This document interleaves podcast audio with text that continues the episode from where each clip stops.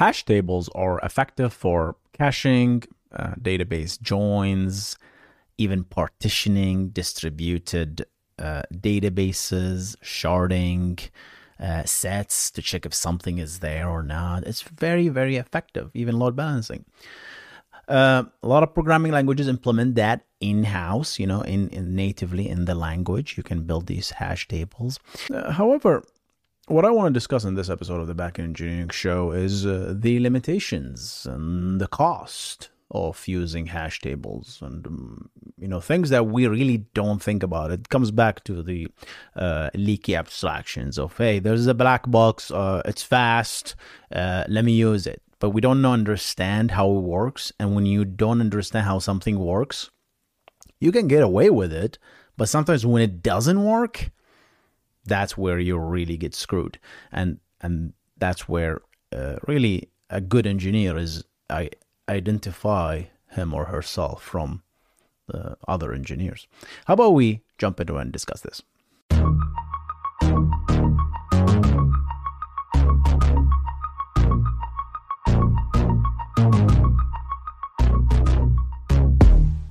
Welcome to the Backend Engineering Show with your host Hussein Nasser.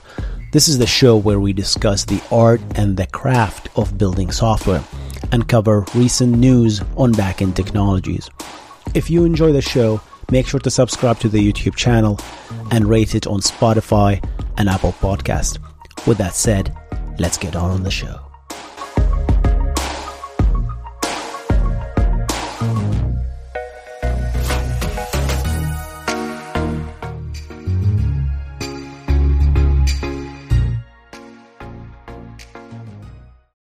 This episode is brought to you by Shopify. Forget the frustration of picking commerce platforms when you switch your business to Shopify, the global commerce platform that supercharges your selling wherever you sell. With Shopify, you'll harness the same intuitive features, trusted apps, and powerful analytics used by the world's leading brands. Sign up today for your $1 per month trial period at shopify.com slash tech, all lowercase. That's shopify.com slash tech. Welcome to the Backend Engineering Show with your host Hussein Nasser, and this is our laid back, uh, chill uh, discussion podcast kind of uh, video uh, audio format. If you can listen in the in the podcast, uh, if you're listening on Spotify and Apple Podcasts and Google Podcasts, you can listen on that.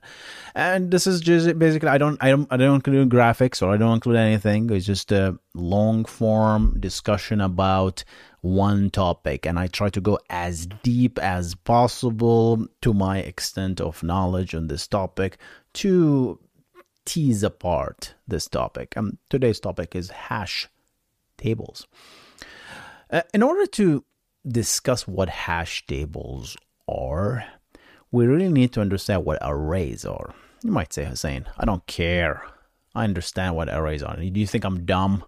I know what are arrays and I know how they work. Uh, you'll be surprised that uh, you we take a lot of things for granted. Arrays is one of them. The concept of array is a consecutive uh, slots of memory, and the, this is the key word: memory. You cannot put an array on disk. It doesn't make any sense right? Well, until Ultra RAM is a thing and we can do byte addressability in the disk. But arrays are a property of the random access memory, you know? And the power of this is because it is consecutive. No matter how large the array is, given the index, I can go to the first node, to the first element of the array, or I can go to the middle one, or I can go to any, to the last one, or any element in almost constant cost, big O of one, as the computer science guys say. It's it's so fast because of this byte addressability, because every index is associated with a memory address and to get the next one is literally just add one to the memory address and we can get there and if you ask the cpu to fetch a value of that whatever the the element has whether an integer or a string or anything you can immediately go there and fetch the value. And that's the powers of the array. And hash tables are nothing but a glorified arrays, to be honest. So you can ask the CPU to fetch a value from an array in memory by giving it its index. From the index, we're going to find the first address and going to add X amount of value you know to find that particular index so so the cost is really is an addition plus the cost to go to the memory from the cpu right so uh, the first one is constant addition is cheap it is done in the cpu itself the other cost to actually jump to the memory is really depending on your architecture of the CPU. And we can really dive deep into this. This is probably another uh, episode itself. The cost to fetch a value from the RAM to the CPU it really depends on the distance from where the CPU lives, the memory. You know, uh, in in multi-core architecture, uh, you have multiple CPUs and you have a single memory, and they compete on the memory. Only one CPU can access the memory at a given time, and so there's there's some sort of a competing competing going on. So you, uh, what happens is some uh, in, in some certain architecture, there will be two memory locations, right? And and in each CPU access its local memory, and that's obviously becomes faster, right? Because there is no competing anymore. No CPU is competing on the memory. The problem with this is now this CPU sometimes can might need to access a memory all over there that is that is available that's closer to other CPU, and uh, and that's what is called the NUMA architecture, the non-uniform memory access. You know, so this can be slow, and this is where. Uh, uh, uh, guys like Apple is innovating to making the cost of accessing the memory as fast as possible by having everything into a single SoC chip, which is the M1 Pro and then they just came up with an M1 Ultra, which fuses two M1, you know, SoC chips, such that the cost to to jump between different memory is negligible. They just made this great, you know, uh, uh, design such that you don't, as a programmer, you don't really need to. Oh, if my uh, array is all over there, uh, I really have to execute my code on this CPU. You know, this is the NUMA aware programming. Obviously, this is this is a little bit of discussion. We can go into other uh, day, but the cost is you can't call it constant. There is it's fast. It can be faster in certain architecture. So that's the array. The array, the problem with the arrays is, is it's a it's an integer based, right? So zero, one, two, three, four, five. So if you're if you can have your key as that index, you won, right? The problem is like how many applications where the key is actually an integer and it is actually this this particular index. It's almost very little, right? This is where hashing table comes to use the concept of arrays in a very intelligent manner. What do they do? Uh, second example. So I have, um, I don't know, I have uh, an ID student, you know, and I want to find their name. Let's say this is a key value store, you know. Uh, the ID is obviously a large number, has nothing to do with the index. So what do you do is you want giving the ID, I want immediately to find the name of the student. So the value is the name, the the the the integer, uh, the, the the key is the ID of the student. So given that ID student, what you do is you build a hash table. What do you do? You effectively take the IDs and you create a hash off of them using a hash function. And that gives you a, a garbage value, right? So that if you hash the same value again, you're going to get the same hash. Given that hash, you then take that value and then calculate an index that points to an array. That's the trick. And the most easy way is to do a modular function. So let's say your hash table size, your array size is 10, you know? So if you calculate, uh, if you give it this ID, you do modulo 10, you do a hash, and then you do modulo 10, and you get a value between 0 and 9. And that's the power. Because you eventually have an index, you can immediately go to that array value in that index and pitch the value, which is the name of the student in this particular case. And that's the power of hash hash tables. And so now, the, given an actual key, I can find the value using the power of array. Well, you might say there are problems with this, obviously, right? It's like about collision. You know, sometimes I might get two student IDs that maps to the same hash, which then maps to the same index. Well, that's your responsibility to solve, and we're going to talk about this in the limitations option or um, uh, portion of this video. So now we know we know hash hash tables. So then now we understand hash tables, the idea of hashing something to get eventually get an index which we're going to use to point to an array which has our values. So one popular uh, use case is uh, database joining. So if you have two relations and you want to join these relations based on a foreign key, you know, you're going to use the idea of hashing, hash tables. Let's say you want to join the company table to the employee table where you have a company ID field. So this employee belongs to this company, right?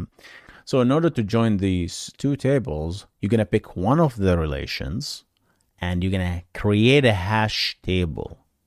And focus on this word create a hash table. The hash table doesn't exist. You create it, and there's a cost to creating a hash table. So, usually in a join, you pick the smaller relation because creating hash table is expensive because you gotta loop through every single one uh, and take the value, hash it, and get the index, and then go to that array that you hopefully you have already pre-allocated, and then store the value for that index in that uh, particular array. And you're gonna do the everything for every single value. So that's that means the hash table really has to have a fixed value to start with. You start with, eh, I don't know, I'm going to create, I think this relation is around 1,000, right? It's going to increase a 1,000. If you know the size, that's even better. And you say, okay, I want a 1,000, a 1,000 array element. And you, so, so you ask the RAM, hey, give me a 1,000 integer consecutive array values. And then you start building the hash tables and you fill all this thousand. So the first value might go to index 999. The second value might go to the index 78. The third value might go to index zero. And you start filling, you start filling this hash table. So now once you've built that hash table, you have a beautiful array in memory with, with indexes, right? But your hash values means something. There's a mapping between the hash, between the key um, to the hash, obviously, and then between the hash to the index. And that mapping is what's critical. Now, okay, we have this uh, hash table. What do I do with it? Now you go to the other relation, whether, whatever it is, it is the company either or the employee, whatever is larger in this case, and you loop through it. You pick the first one, first entry of the company ID. So at this point, you you you don't really know the value. You're just picking one value at a time. Oh, this is company number seven oh five. Let's hash it and let's get the index by using a modulo, right? And then oh, it's uh, index number seven hundred and seventy three. Oh, let's go to the memory. Right, let's go to the array. So ask the CPU to fetch that value, and then when you fetch the value, you get that company complete row, which is the name of the company, the whatever, how many employees, whatever. You've, you've put the entire row that you need. Obviously, you don't put the entire row. You put exactly based on the select query that joined. You know, so that there's like a blob field. You don't just put it if the user didn't ask for it, right? So that's why select star sometimes kills the performance because look at all this stuff that it needs to do, right? has to put in the hash table, has to fetch it from the database, from disk. So select star is really harmful. Starting not to do it if you don't need to. And uh, yeah, and you start just probing. That's this is the second. This is the second star. It's called probing. You probe, boop, boop, boop, and this probe is cost big of one, big of one because it's very fast. Because the hash has a cost, it's constant, and the go and give me that index also has a fixed cost. Again, depends on whether you're NUMA versus not NUMA architecture and your CPU and how far your CPU is from the RAM, all that jazz. But it, it's almost, let's say it's constant, right? If you're at that stage, that's where you basically optimize. You're, that's a different level altogether. And frankly, above my head, you know, it's just so so much details. But yeah, this you go there and you fetch the value. So now if you if you found the value, that means there's a match. If you didn't, that means hey, this value doesn't exist, so I don't join it. And you create an output relation as a result. That's how you join. That's a hash join. Obviously, there's optimization in different hash joins, and I think I'm gonna make another uh, episode talking about hash joins because they're like man methods. What I just explained is the classical hash join. You know, um, it becomes a problem because uh, what, what happened if the if the I cannot fit this stuff in memory. You know, that's one part of the limitation. Hash tables are useless if you can't fit them in memory, right? Because the whole point is because the whole thing is an array, you have to fit the array into memory so you can use the byte addressability of the RAM. Again, unless someone invents a byte addressable disk, all of these problems will go away, hopefully. uh, I think there are a lot of attempts uh, Ultra RAM was the latest that I'm aware of, uh, you know, which is basically a persisted disk uh, value that is just as fast as the RAM, but is also persisted. You know, I, am going to reference the video that I talk about Ultra RAM. Uh, but yeah, uh, a lot of the storage people, you know, the they they talk about this, they eat this for dinner, effectively. But yeah, this is the idea of hash uh, tables, hash joins, very, very popular concept. Now I want to talk about the limitations of hash tables. And this is where you really uh, kind of link to the previous topic with hash joins. Uh, Uh, basically, watch out. Again, hash tables have to fit in memory to be utilized. And that's the biggest, biggest problem, I guess. You know, it's like, what happened if you, because that's the first thing people will say is, hey, I'm going to build my entire key value store as a hash table.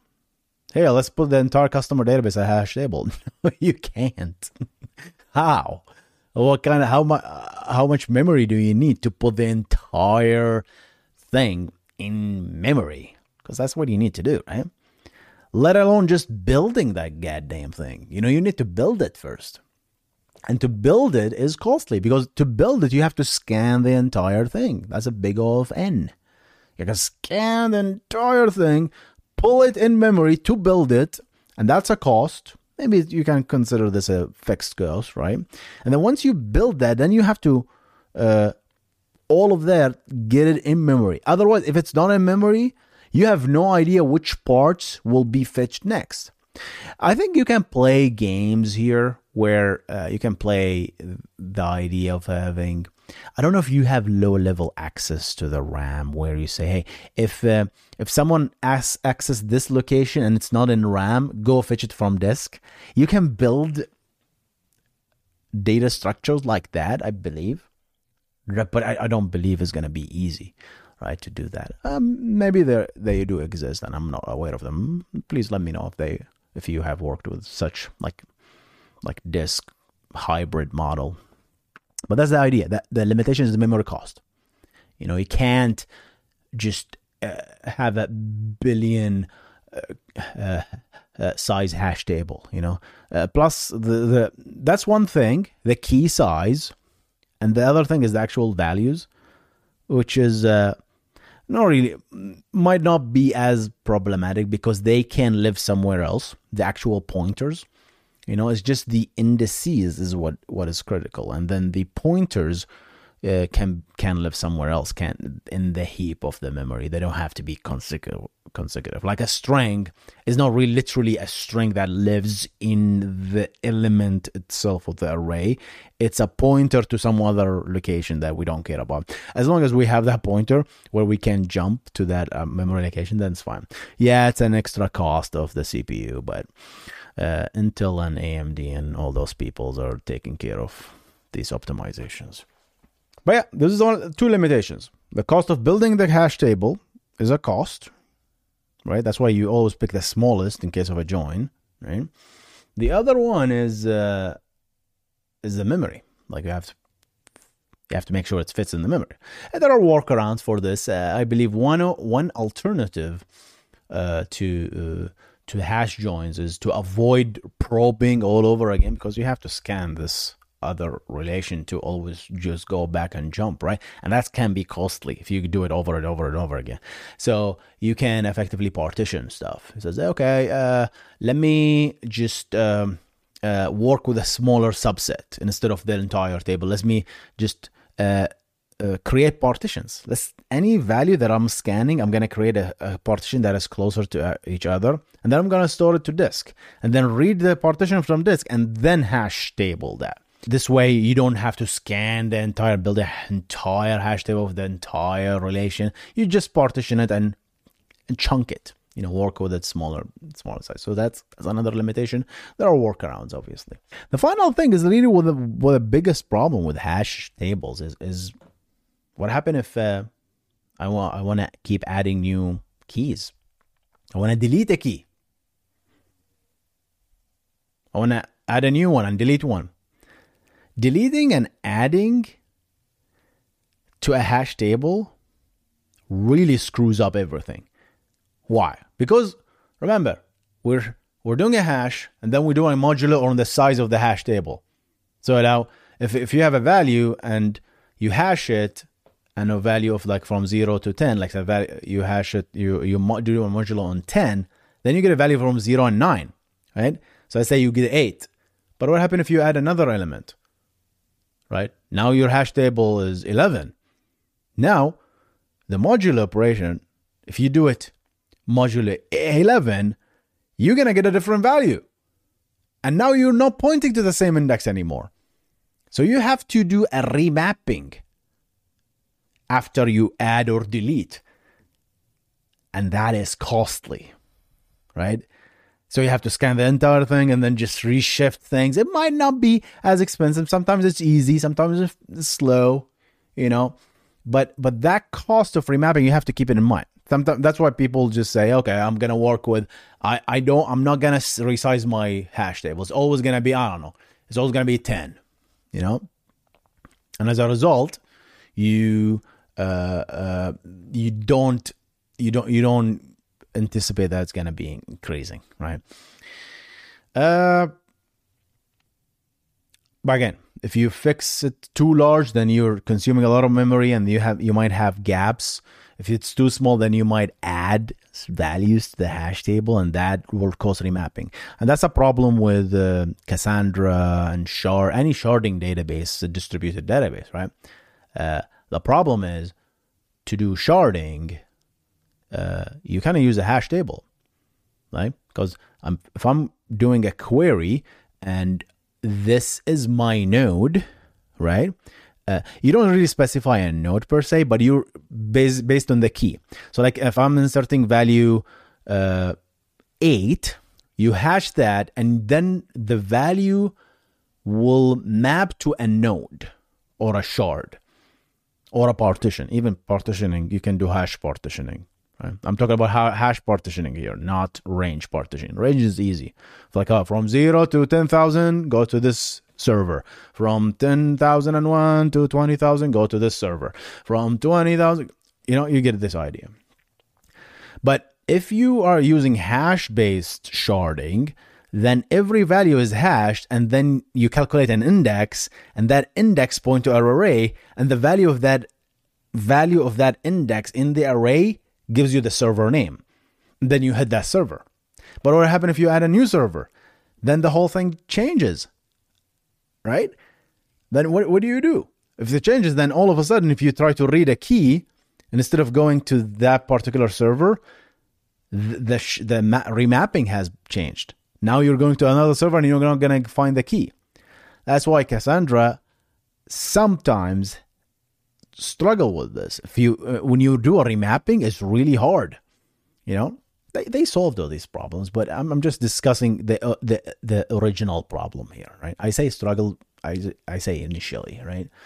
So like if you add something a node to the ring, then the neighboring rings has to share values because now you're remapping keys. So the oh, uh, if I'm if I'm adding value to a node, I need to join this value to this ring, this this cluster, and now I have to borrow values from the my neighbors based on this remapping.